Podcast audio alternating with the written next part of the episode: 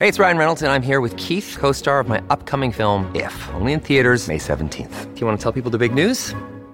All right, I'll do it. Sign up now and you'll get unlimited for $15 a month in six months of Paramount Plus Essential Plan on us. Mintmobile.com slash switch. Upfront payment of $45 equivalent to $15 per month. Unlimited over 40 gigabytes per month. Face lower speeds. Videos at 480p. Active Mint customers by 531.24 get six months of Paramount Plus Essential Plan. Auto renews after six months. Offer ends May 31st, 2024. Separate Paramount Plus registration required. Terms and conditions apply if rated PG. Great form by you hitting play on this podcast. Now, check out Same Racer, the brand new racing app for same race multi tips. Same Racer.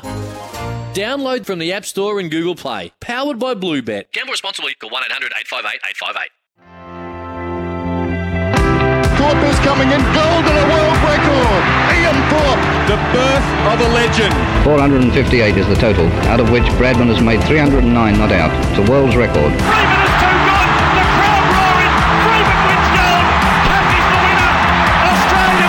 First ball in Test cricket in England for Shane Warne. And he's done it. He started off with the most beautiful delivery. Australia have done it. Australia is back on the biggest stage. Welcome to This Is Your Sporting Life for Tobin Brothers Funerals, celebrating lives. Here's your host, Sam Edmund.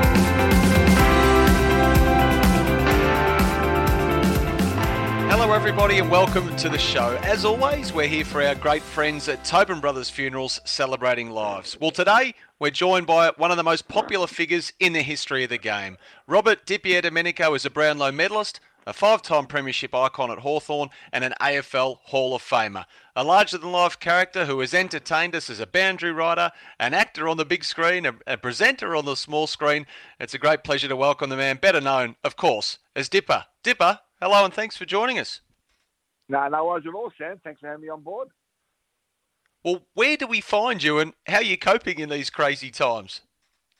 Well, I'm down the um, Mornington Peninsula way, down at Rye. Um, and, um, well, Karen from Brighton's uh, walked Brighton. I've walked all of Rye and Sorrento and everywhere. So uh, I'm just keeping uh, I'm just keeping sane by doing my ISO walks every day and uh, just, uh, you know, try, try and keep out of harm's way. For someone who's very energetic and someone who's travelled all his life and, and uh, uh, I find it at times a little bit stressful, but you know, I just got to do the right thing and uh, making sure that uh, we get out of this okay. Yeah, like everybody, everyone's doing it tough at the moment. Yeah, amen, amen to that, no doubt about it. Well, Dipper, I'm glad this um, sort of COVID 19 didn't hit when you were a kid because everything I've read and heard about you, and I think you admit yourself you had a touch of the ADDs about you as a young fella.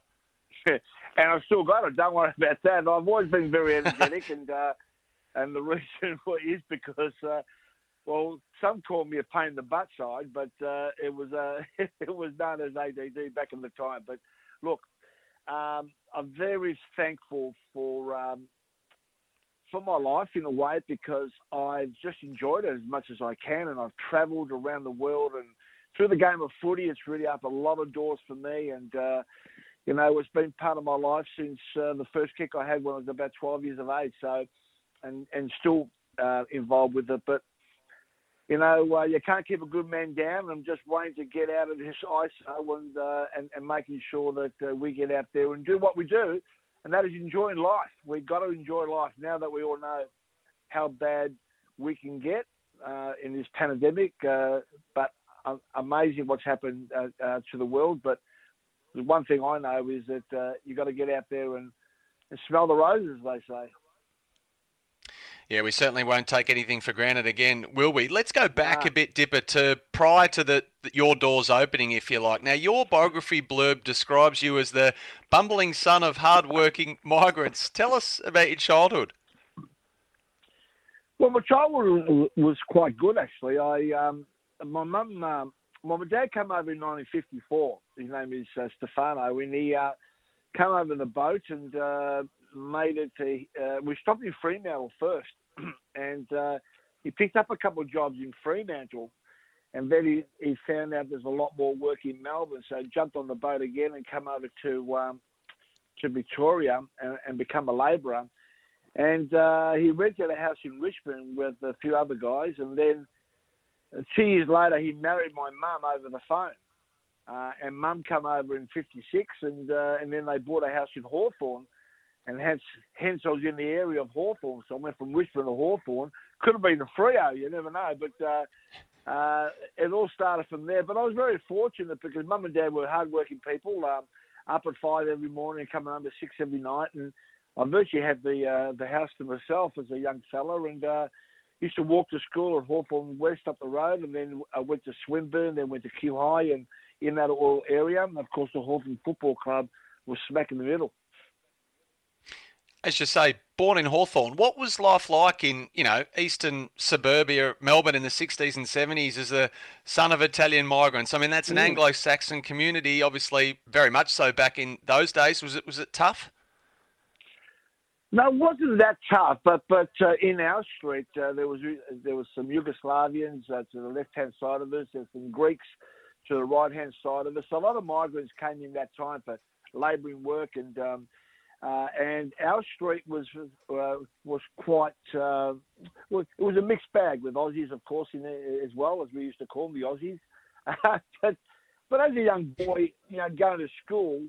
Um, I found it a bit tough because in the way that that only because um, I used to have a very bad stutter, uh, and I really took me a lot of time to to say what I wanted to say, and being hyperactive mm. at the same time, it was quite confusing.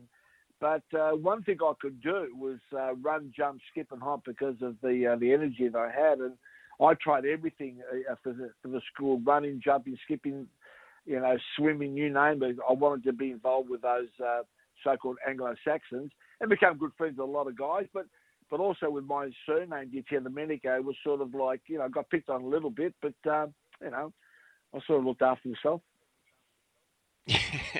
We'll get to that a little bit later because that certainly was the theme that carried her out throughout your football career. Uh, fascinating that your mum and dad married over the phone by proxy, but what did they know of Aussie rules football, Dipper? And were they happy for you to pick up a ball and play? They knew nothing about it, of course, because dad, uh, obviously like most migrants, um, were soccer uh, soccer fans. And, and back in the day, Olympic Park, where Collingwood now train, of course, uh, down that way, there uh, used to be the Velodrome, and also um, Juventus uh, soccer team used to play out of Olympic Park. And I remember going to uh, the Velodrome with my dad, because bike riding and bike racing was quite big in the in the in the European areas, and he used to try, he used to take me to the Velodrome, and then and then uh, we used to go and watch uh, uh, Juventus play as well. So when uh, it all happened to the fact that I got a chance to play with Juventus in the early days as a as a young fella, playing a bit of soccer as a goalkeeper because I could you know mark a ball and whatever.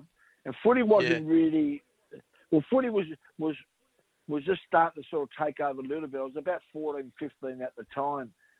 And uh, as it goes, it was that um, I was uh, playing at, at, a side called uh, uh, uh North uh, uh, under 15s. And uh, I was also playing the seniors at the same time uh, in Kew amateurs in the afternoon. So in the morning I play under at 15, which I was captain at 15, at 15, 16, and then uh, and then in the seniors at, at Kew. So two teams. I was captain of North Kew under 15s on a Saturday morning, and a Saturday after on a Saturday afternoon I played uh, with uh, uh, Kew Kew seniors in the amateur group um, and then on a Sunday, I used to play under 17 at Bull Temp. so you can just see the football will start to, to uh, take part of it. And mum and dad really didn't realise what footy was all about, of course, but they just, as I said, hard-working people. I, I had the old uh, uh, uh, latchkey syndrome where I obviously had a key to the house and, uh, and, and away I'd run out all day and then come home for dinner. Basically, it was like that. Oh, those were the days. We, we know the yeah. player you became, obviously at Hawthorn, but what, what sort of player were you as a as a youngster, Dipper? Was it many of the same traits, or did a lot of it come later? What sort of player were you as a kid? Uh, as a kid, I was uh, I was always uh, because I could run all day and, and my size. I mean, I I played at Hawthorn in the in my heyday at, at about 103 kilos, right, on the wing, and I could run all day and uh, and that was certainly something that changed the game of football in a way because it went away from the Robbie Flower type of players to and the Dougie Hawkins, which I love playing against, of course, and great friends, uh, to um, you know bigger boy, the Merv Neagles, the Mullanes, and these sort of guys, you know, and uh, uh, so.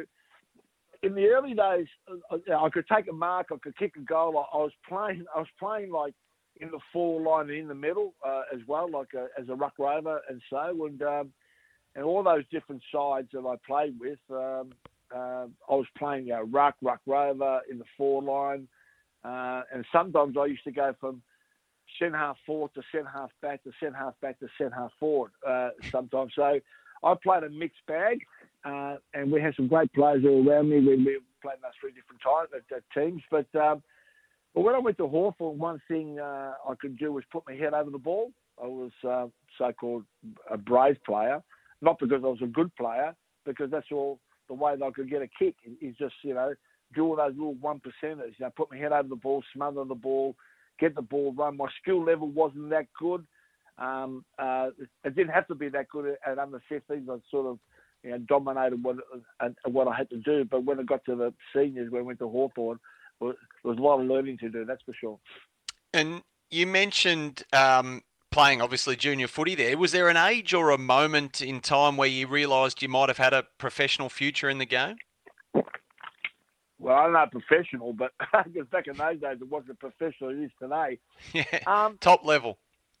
Yeah, yeah, top level. I think at the time the Hawthorn Footy Club and most footy clubs had uh, like uh, May holiday camps where you got invited. Uh, you know, scouts would be going around the place looking at players, and you'd be invited to go to Glenferrie Oval during the, the, the May school holidays. And then um, you spend two weeks at the club where you train and, and learn the basics, and you know, and then meet this, some of the players where I first met, like um, um, the Brian Dews and Peter Knights and Leigh Matthews, or whatever. Um, you know, coming through the coming through the change rooms and that, and then you become sort of they get because back in those years, you, you, at times you, you, were zoned to an area, you weren't drafted like today. So they had eyes on, on, on many players, country players and, and uh, metropolitan players. Anyway, uh, after the two weeks, um, they have a game, uh, Metro versus uh, Country, and I ended up getting best on ground, and uh, and then there was some some, some talk around me, but uh, you know, the opportunity came when there was a knock on the on the father's door. You're listening to This Is Your Sporting Life thanks to Tobin Brothers Funerals, a family owned business since 1934. Tobin Brothers Funerals celebrating lives. Well, as Robert DiPierdomenico just touched on, he's about to join Hawthorn. After this, we'll chart his path to the big time. You're listening to This Is Your Sporting Life with Sam Edmund for Tobin Brothers Funerals, celebrating lives.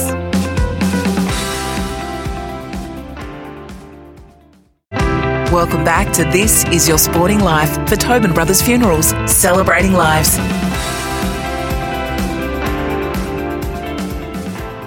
Hello, great to have your company on. This is your sporting life, made possible by Tobin Brothers Funerals Celebrating Lives. We're with Hawthorn icon, one of the game's great characters, Robert DiPierdomenico. Well, Dipper, I think you were mentioning your schools earlier. At Swinburne Tech, your headmaster was a man by the name of John Kennedy Sr., who, lo and behold, I think would become your first senior coach. Yeah, you're right there, Sam. Uh, it was quite frightening because, uh, uh, you know, at that time I was sort of like, oh, you know, that 14, 15, 16 year old sort of kid who uh, were 13, you know, just starting to come through. through a bit of a, um, I, I wasn't a troublemaker, Sam, but because of my stutter and um, my hyperactiveness in, in the school class, I you know I was trying to sort of make jokes all the time because I wanted to be part of the gang. You know, and mm. by the time I by the time I told a joke, it took like half an hour, right? You know, but and then I used to get sort of you know, the old days we used to get the chair in the corridor and used to sit out there, and the principal would walk down the you know the corridor, and go, "What are you doing here?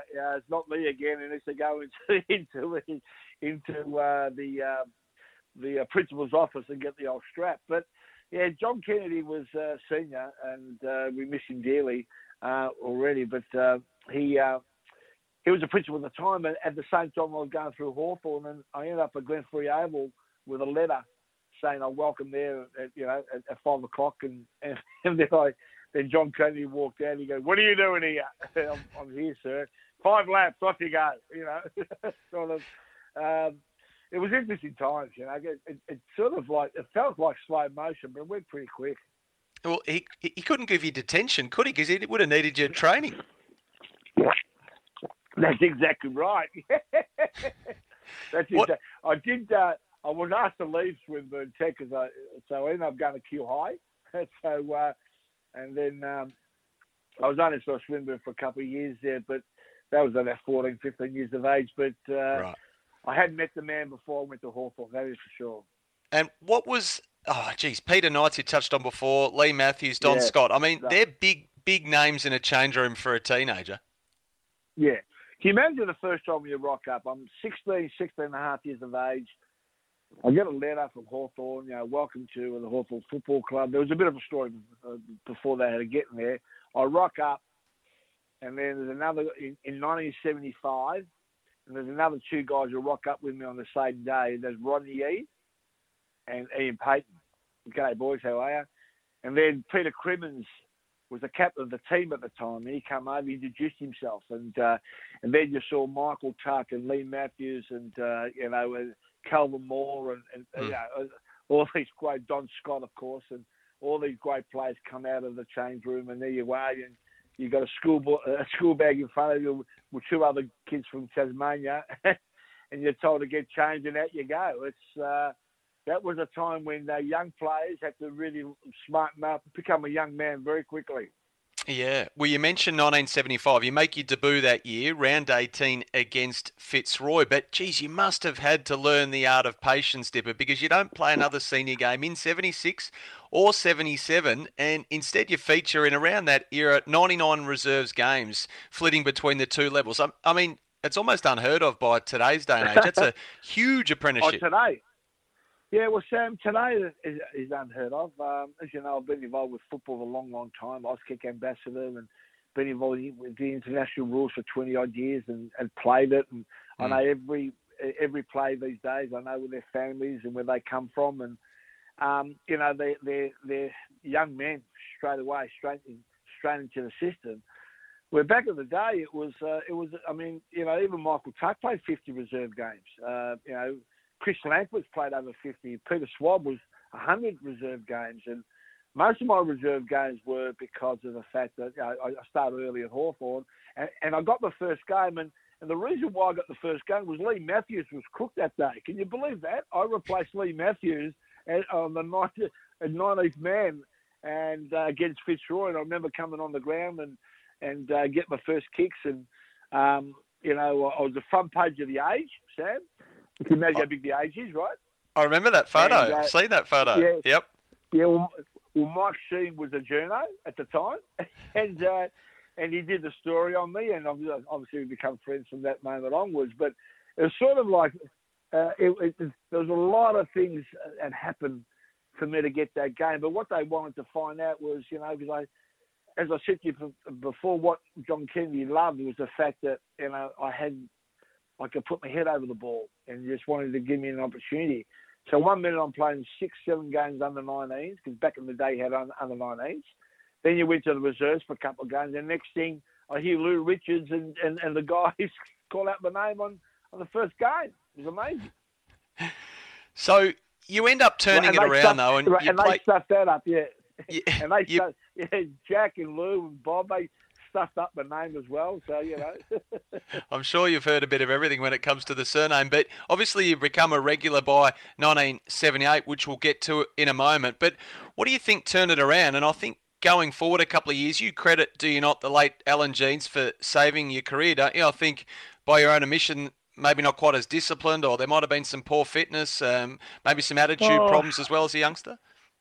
Oh, a bit of everything, Sam. I mean, can you imagine, like, you know, when I walked in to Hawthorn, you know, I, yeah, I've got my own parents, of course, they're hard-working parents, whatever. But then you walk into Hawthorn, and, and all of a sudden I'm there. I mean, who's to know I was going to be there for 18 years of my life, every day mm. of my life.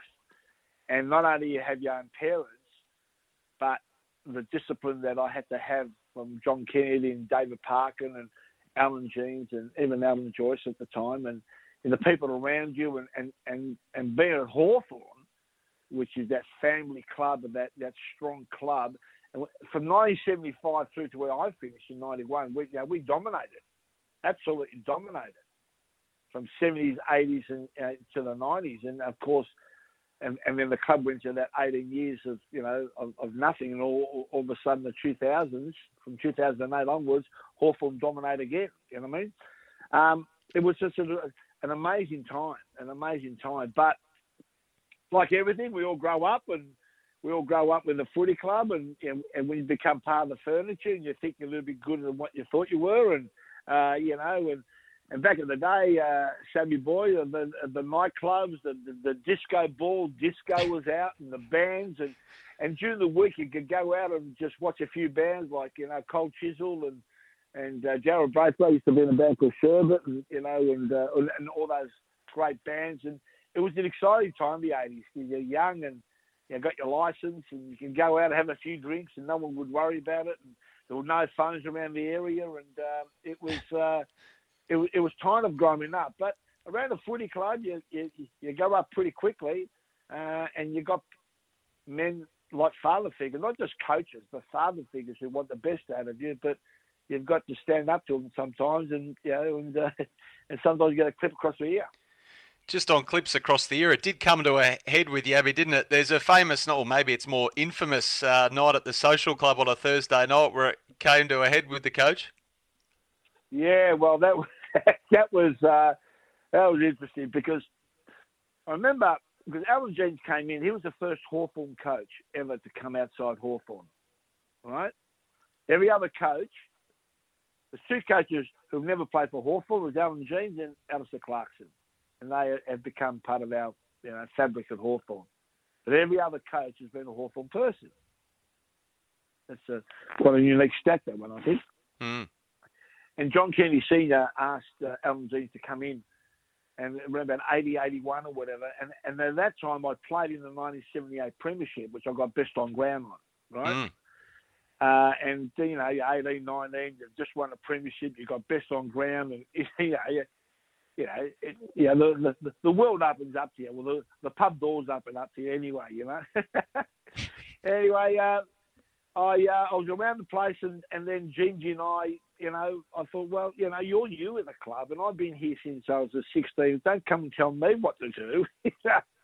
As you know, sometimes when you're in, uh, well, in all in, in all positions of life, and I've learned a lot from this moment. You know, if you've got a new manager, a new CEO, a new uh, station manager, whatever it is, you know, they've got their own ways of doing things, and sometimes in the past that, that uh, you know someone might like you and, and somebody you know might like you. You know, you got to go with the punches and, and and respect those people's positions. When when Jeansy came in, I used to test him all the time. I used to be out at nightclubs all the time, whatever, and and I was playing reserves football and senior football at the same time. And anyway, one night I, I played I played against Footscray um, the week before this night, and uh, it was Russell Green and myself were on the bench and I played against Dougie Hawkins, and you know when Dougie held me up a little bit, and we played against each other 16 times. Dougie and I we're, we're the best of friends. God, he could play, couldn't he? Eh? Oh yeah. Um, yeah, and um, I beat him once, and that was about it. But it was a final. I'm happy about that. But anyway, I thought I played pretty well, and,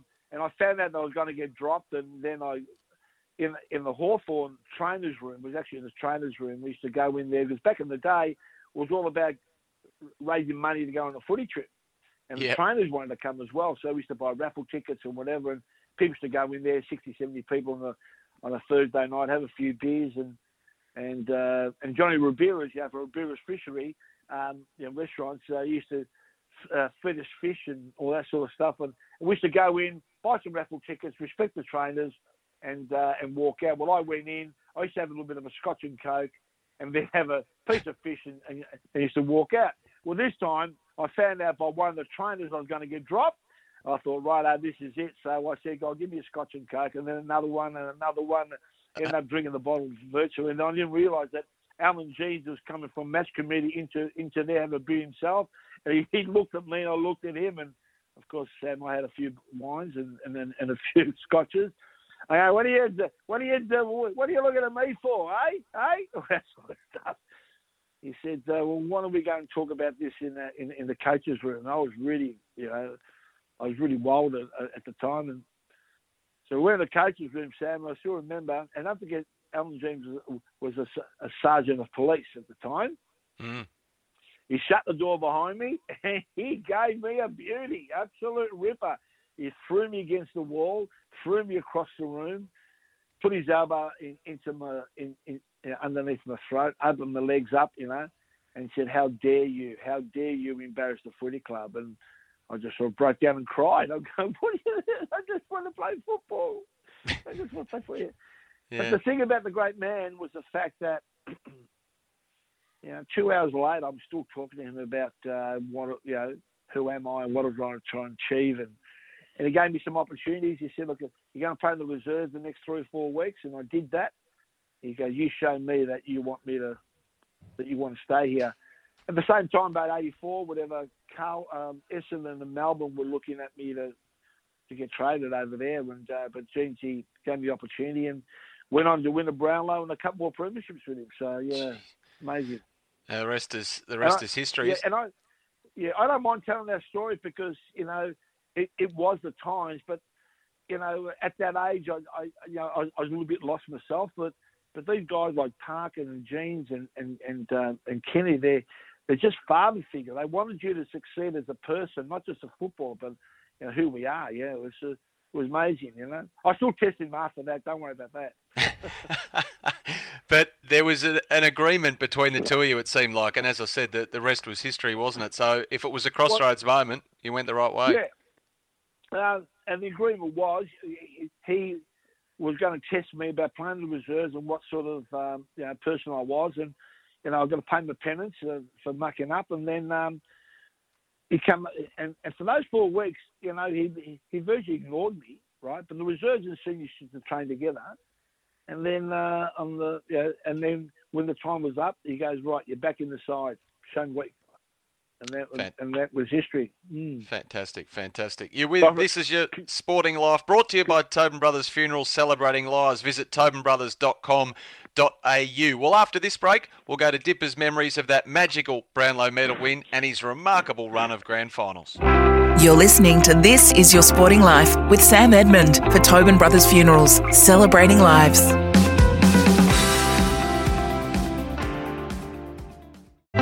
Welcome back to This Is Your Sporting Life for Tobin Brothers Funerals, celebrating lives. Hello, we hope you're enjoying this week's edition of This Is Your Sporting Life. We're chatting with Brownlow medalist, Hall of Famer, and five time Premiership star Robert DiPierdomenico. Well, Dipper, take us back to 1986. You play every game. It would be a premiership year for the Hawks. You tally a career high 571 disposals and 23 goals. But tell me this when did you honestly think you were a chance to win the Brownlow medal? oh, right. I was 50 to 1 too. Wow, how good was that, eh? Actually, there's a great story about that because we were fortunate enough to uh, 86. Okay, so 83, 84, 85, 86, uh, we were going to play our, what, our fourth pre- uh, grand final Mm. In '83, we won, of course, against Essendon. Uh, and Essendon Hawthorn, as you know, back in the 80s, we just loved playing against each other, but hated each other, you know. Really, it was just great football to play against these guys. We, respect them as much as we love to beat them and vice versa. And uh, we beat them, we smashed them in 83. In 84, we had the opportunity with five goals up at three quarter time, and of course, they got up and beat us, you know, and that was one that's got away from us.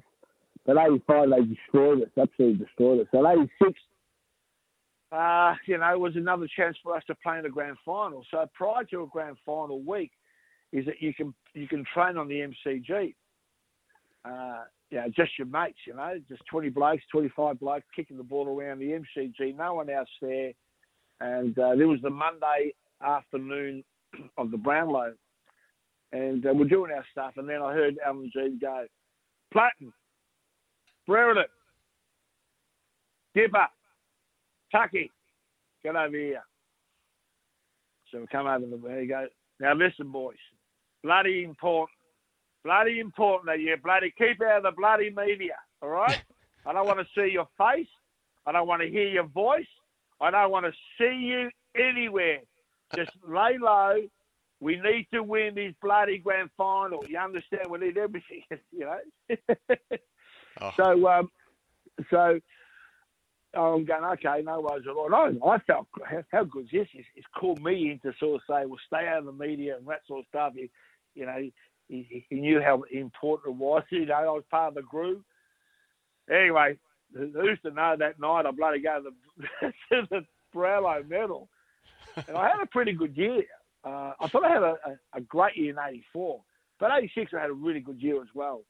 And uh, I got there late because um, I lived in Boronia by the time I got home, all that sort of stuff. And and um, and some votes were up there. And I knew that I knew that uh, Paul Roos and Williams played against each other in the in the last game, and Williams got reported, and Paul didn't have a good day or whatever, and uh, and we were locked on 17 votes, and I remember Dougie Hawkins running around going, "No, you won, you won the Brownlow, you won the Brownlow." I go, Dougie, sure, he was pissed, of course, because we were drinking, he had, he had, he had a few, you know.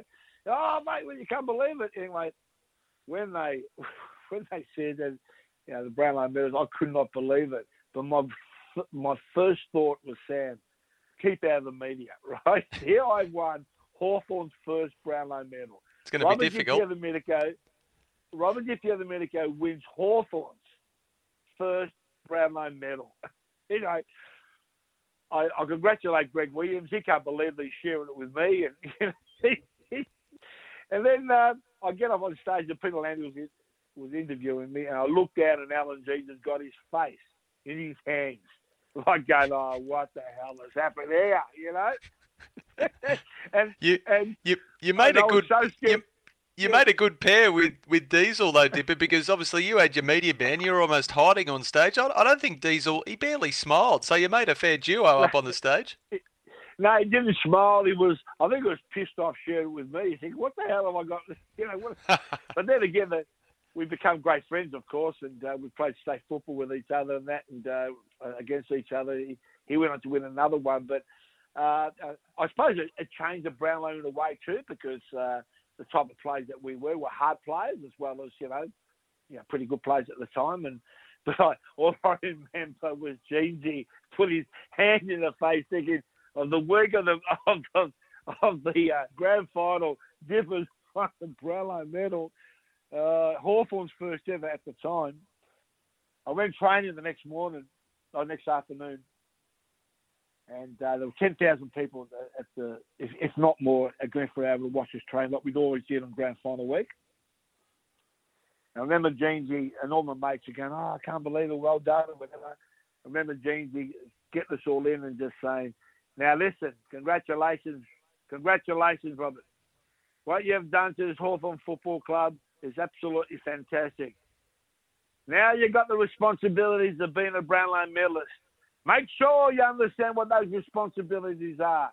But now we've got a job to do, you know, all that sort of stuff. And it was, yeah, it was just a moment in my life. It was just unbelievable. But I didn't go to Brownlow for another four, five, six, seven years. I was, I wasn't embarrassed, but I was sort of like, you know, I, you know, I didn't feel as though I was part of the class. And but now I love it. I, I love it, and um, and I I get around the Brownlow medalists and you know try and help out the uh, you know, the older guys and and uh, you know it's a, a, very unique club, Sam. Yeah. No, what a club to be involved in. And I think on the night, obviously, you were getting set for Carlton that Saturday, who you, you took mm. care of in the end um, quite easily to win the 86 Premiership. But John Elliott was the president, of course, on the night. Didn't he cheekily offer you a few beers, coax you into a couple of drinks to celebrate? Yeah.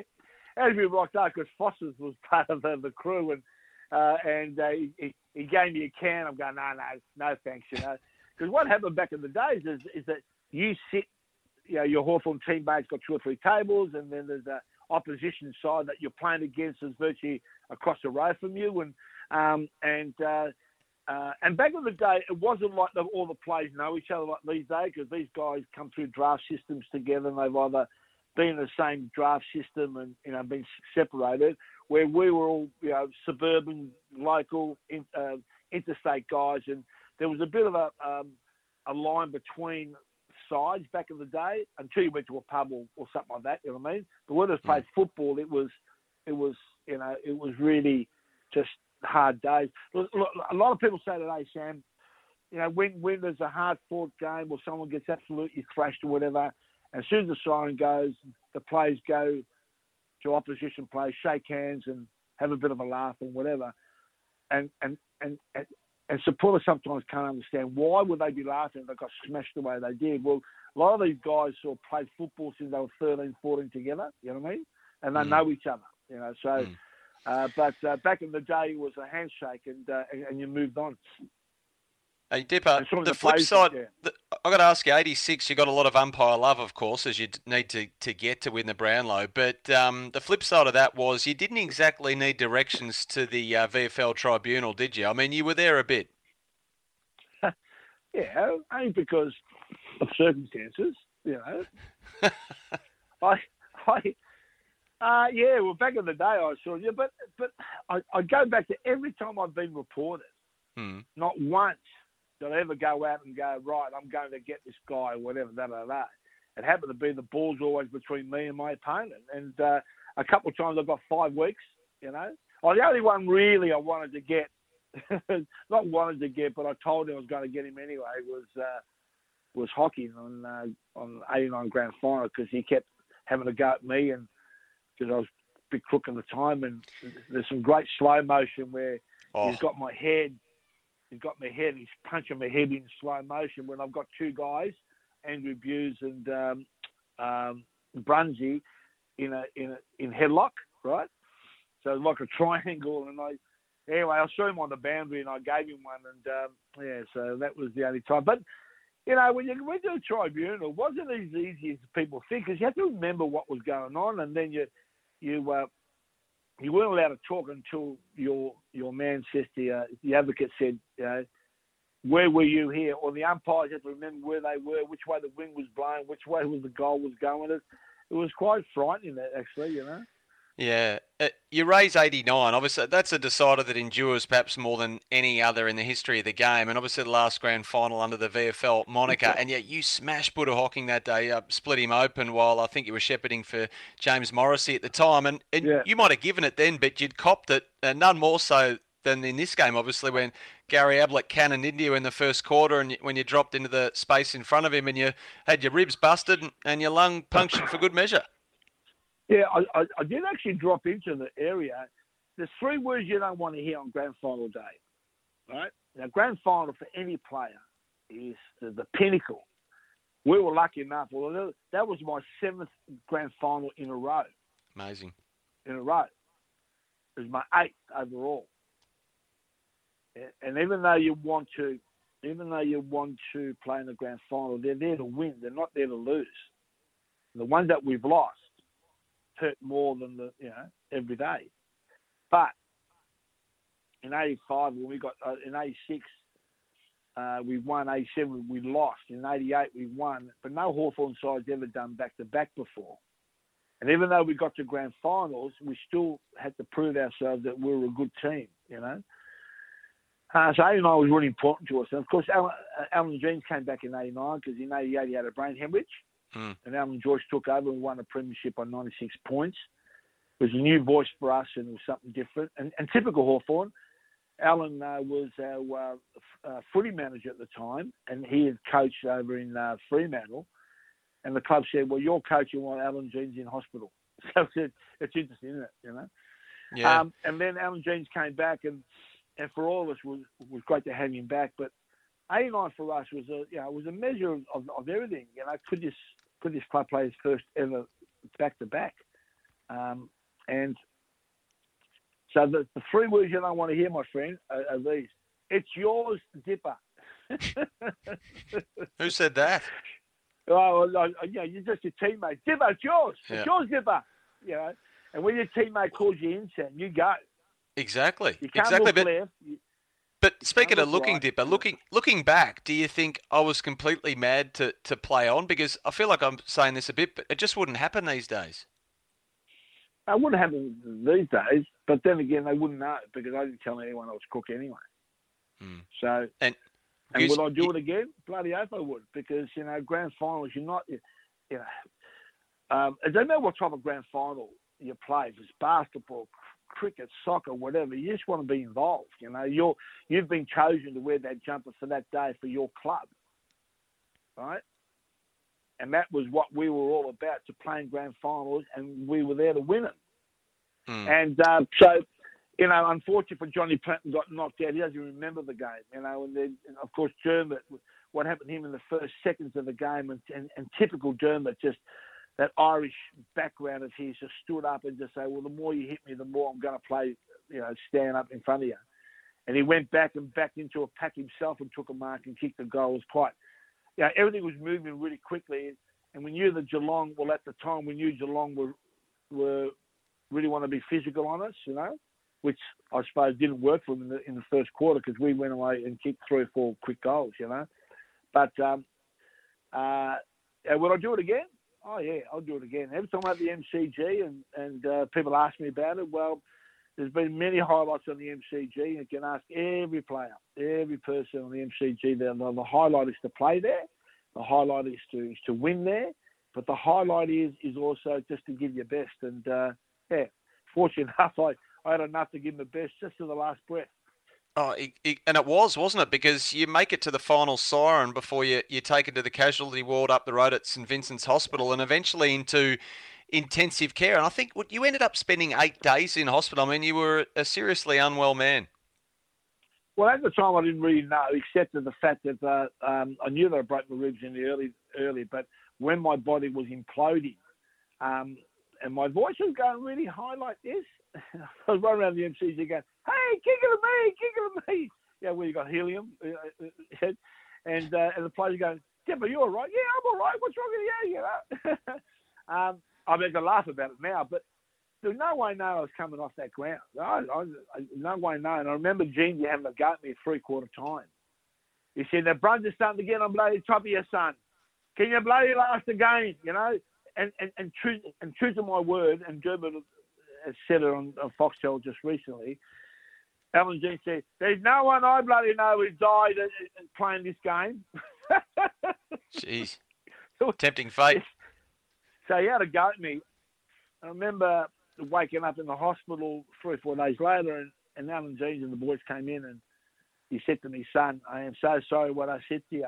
You know, uh, it was, it was, look, uh, you know, you look back at it, and you don't do it to become a hero. You don't do it. All you want to do is play footy. It's all you wanted to do and win the game. And I remember going, going uh, to the other side of the ground when the ball was thrown in, and, and I ended up uh, being on top of it.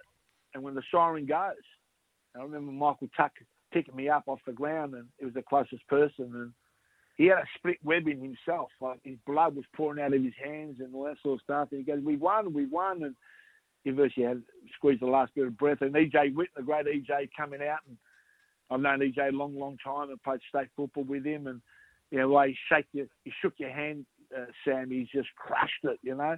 When yeah. he saw me, you know, God, you won, you won, you won. He goes, "Oh my God, he's not well," you know, and they got me off off to the hospital, and uh, you know, was very fortunate enough to uh, well survive, I suppose. Yeah, scary times. And I wanted, I really wanted to ask you this, uh, Dipper. Obviously, eight grand finals, seven of them in a row. You're as uh, as well or as better qualified than almost anyone to answer this. In our game, when there's just one game, one day, one chance to win the premiership, what is the key to performing well? Well, that's a really good question. I, I, I wish I knew. Hmm. Uh, if they say look, it's just a normal game, well, well it is a, a game, right? But just the, the pressures prior to, the, you know, when you've got those, you know, when when the belly's turning over, you know, the butterflies and all the nervous energy that you have and whatever. As time went on, we got used to that, and and I suppose that just to be in control of what you can do on the grand final. Um, I've always thought that if you got early, if you got involved in the game really early, then the day, you know, pans out for you because you've got a touch of the ball, you've you've had a smack across the head, you've had a tackle, you're involved in the game, and, and all that energy then goes in, into playing football, not running around like you know, like you see some players just just you know, a bit lost there for a little while. You know what I mean? Yeah, mm. it's a, it's yeah, it's interesting. Yeah. We're talking to the great Robert DiPierdomenico on This Is Your Sporting Life. Thanks to Tobin Brothers Funerals celebrating lives. We'll be back shortly with Dipper, who certainly didn't disappear from view when he hung up the boots. You're listening to This Is Your Sporting Life with Sam Edmund for Tobin Brothers Funerals, celebrating lives.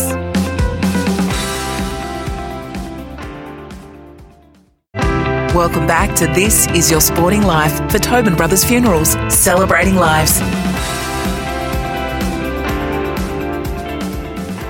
It's been great to have your company here on This Is Your Sporting Life, thanks to Tobin Brothers Funerals, a family owned business since 1934. AFL icon Robert DiPierdomenico is our guest today. Well, Dipper, life after football is something that understandably stresses players. You didn't appear, though, to struggle with moving on from the game. Is that a fair comment?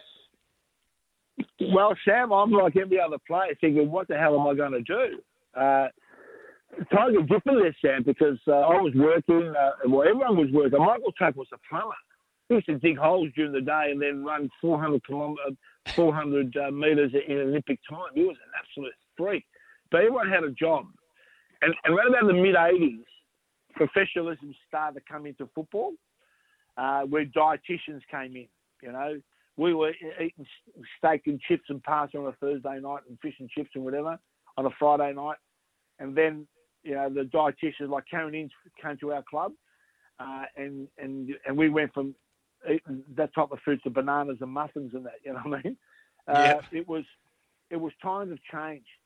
But I remember um, I was, uh, I was a tie fitter first when the club first got me my job at 17 years of age.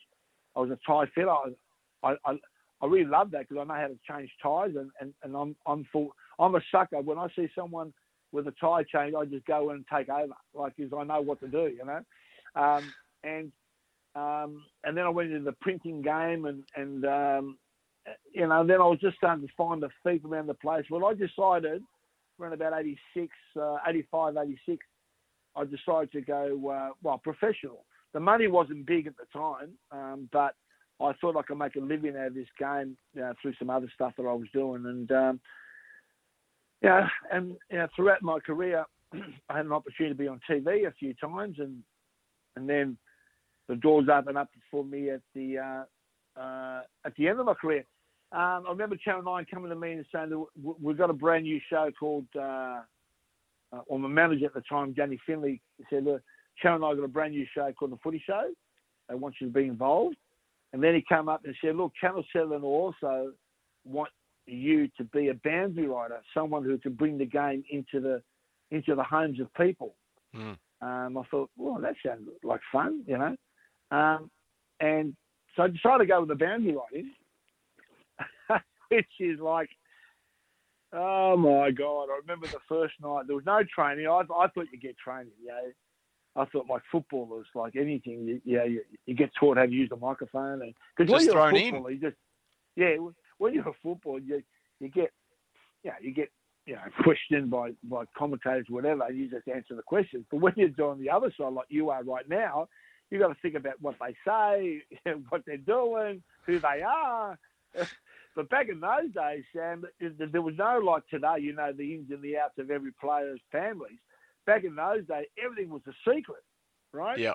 So here I am, here I am, you know, Dipper, first time on, on the boundary, um, you know, half the blokes I'm, I'm, I'm commentating, I've, you know, I've played against or whatever, knocking on, on, on secret doors downstairs, trying to get into the rooms and them to get up, piss off and, you know, go listen to what the coach has to say a quarter time. And I remember Dennis Pagan used to have three uh, three bodyguards around around their players, and I come in close, and they sorry, if you can't come any closer. I go, well, hang on, I've got a job to do. You've got a job to do.